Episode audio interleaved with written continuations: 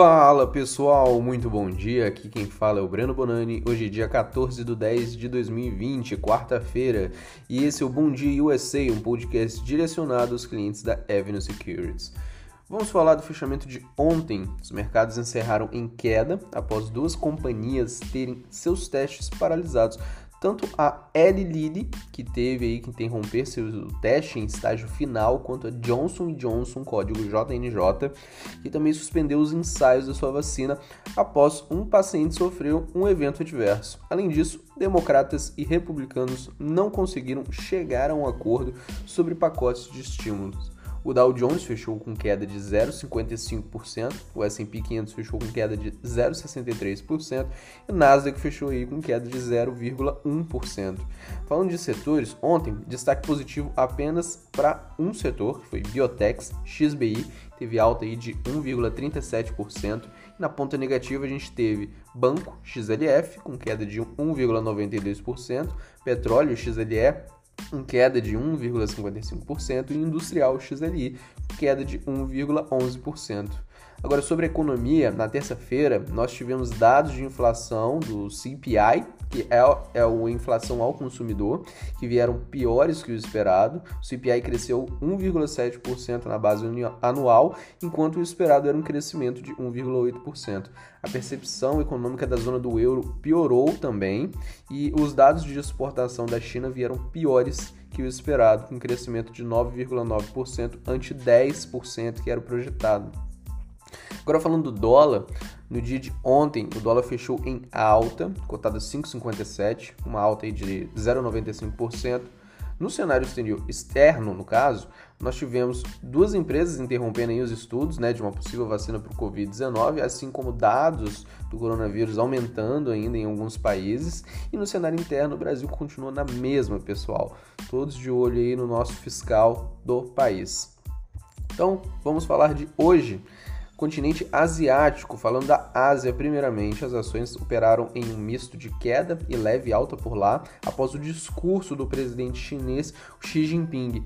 O índice de Xangai ele encerrou com queda de 0,56%, enquanto a Nikkei do Japão encerrou com leve alta de 0,11%.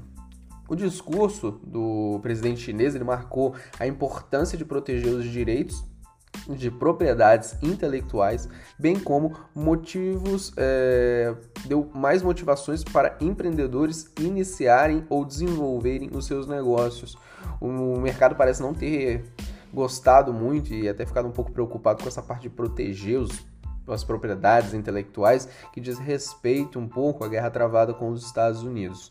Do lado da Europa, na zona do euro, as ações amanheceram um misto também, repercutindo aí um aumento de casos do Covid-19. A Eurostox caía 0,27% hoje, 7h15 da manhã no horário de Brasília, enquanto a CAC 40, índice francês, caía 0,29% e a DAX, índice alemão, caía 0,19%. Falando dos futuros, os principais futuros americanos operavam também em leve alta, com o futuro do S&P 500 subindo levemente 0,01% e do Dow Jones, os futuros do Dow Jones subindo levemente 0,11% também hoje às 7h15 do horário de Brasília. Sobre a agenda, no dia de hoje, temos inflação ao produtor, PPI, nos Estados Unidos, produção industrial na zona do euro e CPI e PPI na China, que é inflação ao consumidor e inflação ao produtor também na China. Do lado dos resultados, temos o banco Bank of America, código BAC, Wells Fargo, outro banco, código WFC, e a United Health, código UNH do setor de healthcare aí também divulgando os seus resultados.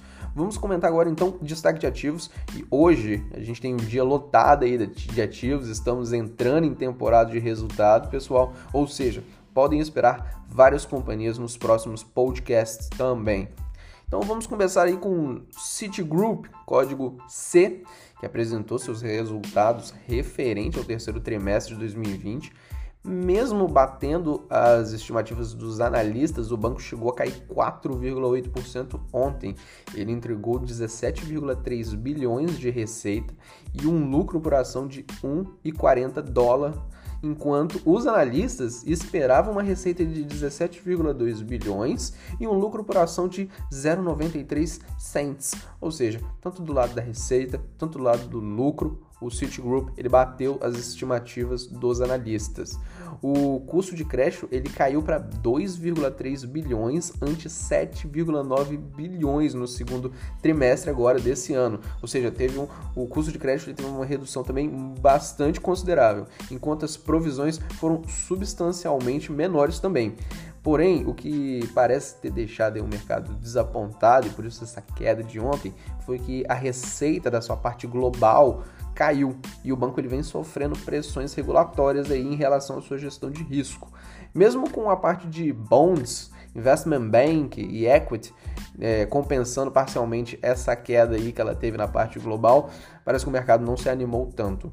A receita do segmento de bonds cresceu 18% no ano contra ano e bonds são a parte de renda fixa, né, do banco que eles operam, enquanto equity, que é a parte mais mercado de ações, né, cresceu 15% no ano contra ano. Ambos bateram um consenso do, dos analistas também.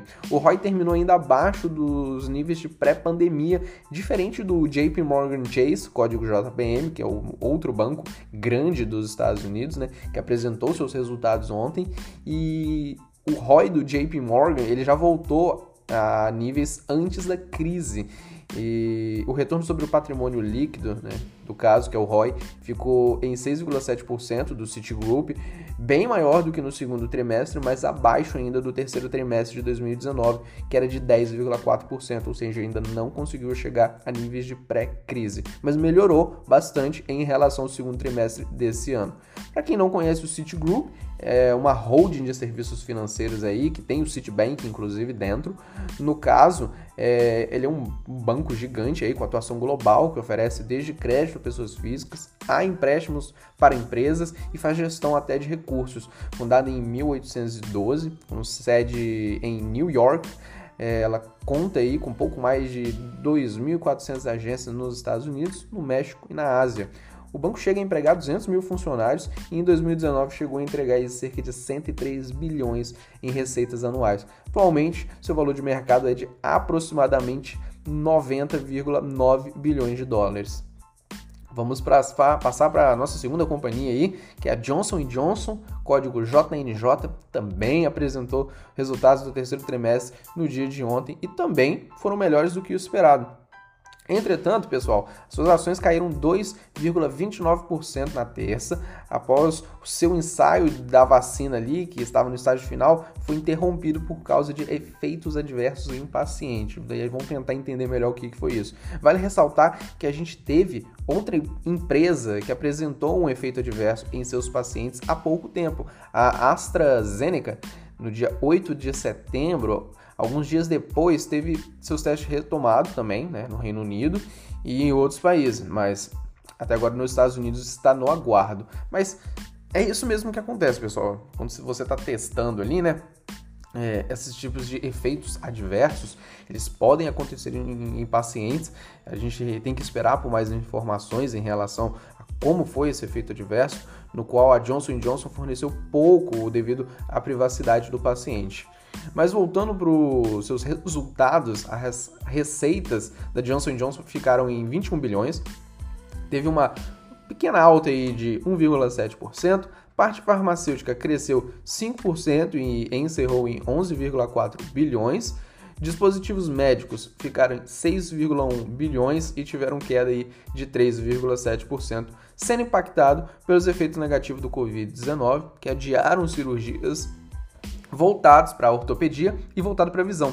Mas foi o único segmento dela que caiu, essa parte de dispositivos médicos, sendo que o segmento global né, cresceu 1,7% no ano contra ano. Ela conseguiu entregar um, um lucro líquido de 5,8 bilhões, leve alta aí de 3,5% frente ao ano anterior, mas se sente confortável em manter o guidance, a projeção né, de seus resultados para o final de 2020. Para quem não conhece a Johnson Johnson, ela fabrica, ela vende, ela desenvolve produtos voltados para a área de saúde e de higiene no mundo inteiro. Ela atua em três segmentos: consumidor direto, farmacêutico e dispositivos médicos. Então, não, galera, a Johnson Johnson ela não vende só band-aid, ela não faz só óleo para corpo, ela faz muito mais que isso, inclusive está tentando encontrar uma solução para o Covid-19. Fundada em 1886, com sede em New Jersey, ela chega a empregar 132.200 funcionários e em 2019 entregou cerca de 82 bilhões em receitas anuais. Atualmente tem um valor de mercado também de aproximadamente 390 bilhões de dólares. E por fim, vamos falar da Delta Airlines, código DAL, que também apresentou seus resultados ontem sobre o terceiro trimestre. Infelizmente, é, eu deixei o pior para o final, no caso. Já era de se esperar também, uma companhia aérea está sofrendo bastante. Suas ações chegaram a cair 2,7% ontem, após ela apresentar outra perda massiva em seus resultados. Só nos dois últimos trimestres, contando com esse, ela chegou a perder mais de 11 bilhões de dólares. Uma notícia boa, mas que continua ruim, é que sua queima de caixa por dia diminuiu para 18 milhões de dólares ante 27 milhões no trimestre anterior, mas ela continua queimando bastante caixa como a gente está vendo, 18 milhões de dólares por dia. A receita da Delta ficou abaixo das estimativas pelo mercado e encerrou em 2,6 bilhões. Teve uma queda aí de 79% frente ao ano anterior, uma queda também muito expressiva. A receita continua pressionada pela baixa demanda, né, por voos e algumas restrições de viagens que ainda continuam. E o pior, o presidente da companhia ele comentou que as receitas não devem se normalizar pelos próximos dois anos ou mais, o que também deixou o mercado ainda mais pessimista em relação à Delta a companhia ela também não dependia só de viagens, né? Ela é, obviamente opera no, no segmento de aviação, mas ela, ela era muito forte no segmento de viagens internacionais e de viagens de negócios. Tinha um peso muito importante para ela.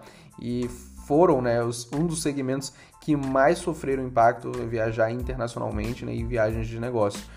E ela chegou a apresentar aí um prejuízo ajustado de 2,6 bilhões de dólares. A companhia encerrou o trimestre com 21 bilhões de caixas e equivalentes, ou seja, de caixa e aplicações de curto prazo. Passou os últimos meses vendendo várias aeronaves e reduzindo funcionários. Cerca de 18 mil colaboradores, ou um quinto da sua força de trabalho pré-pandemia, aceitou um plano de aposentadoria antecipada. Para quem não conhece a Delta Airlines, ela é uma companhia aérea dos Estados Unidos. Até então, a companhia possuía cerca de 800 aeronaves, fundada em 1924 e com sede em Atlanta. Ela chega a empregar aí 91 mil funcionários e em 2019 entregou cerca de 47 bilhões de receitas anuais. Atualmente tem um valor de mercado de aproximadamente 20,2 bilhões de dólares. Vou ficando por aqui, pessoal. Hoje tem sala de análise às 9h30 comigo. 11 e 15 com o Bo Williams. Quem quiser me seguir nas redes sociais, meu Instagram é Breno Bonani, e o Twitter é Breno Bonani. Por fim, desejo a todos aí um excelente dia, um ótimo resto de semana e um forte abraço, pessoal.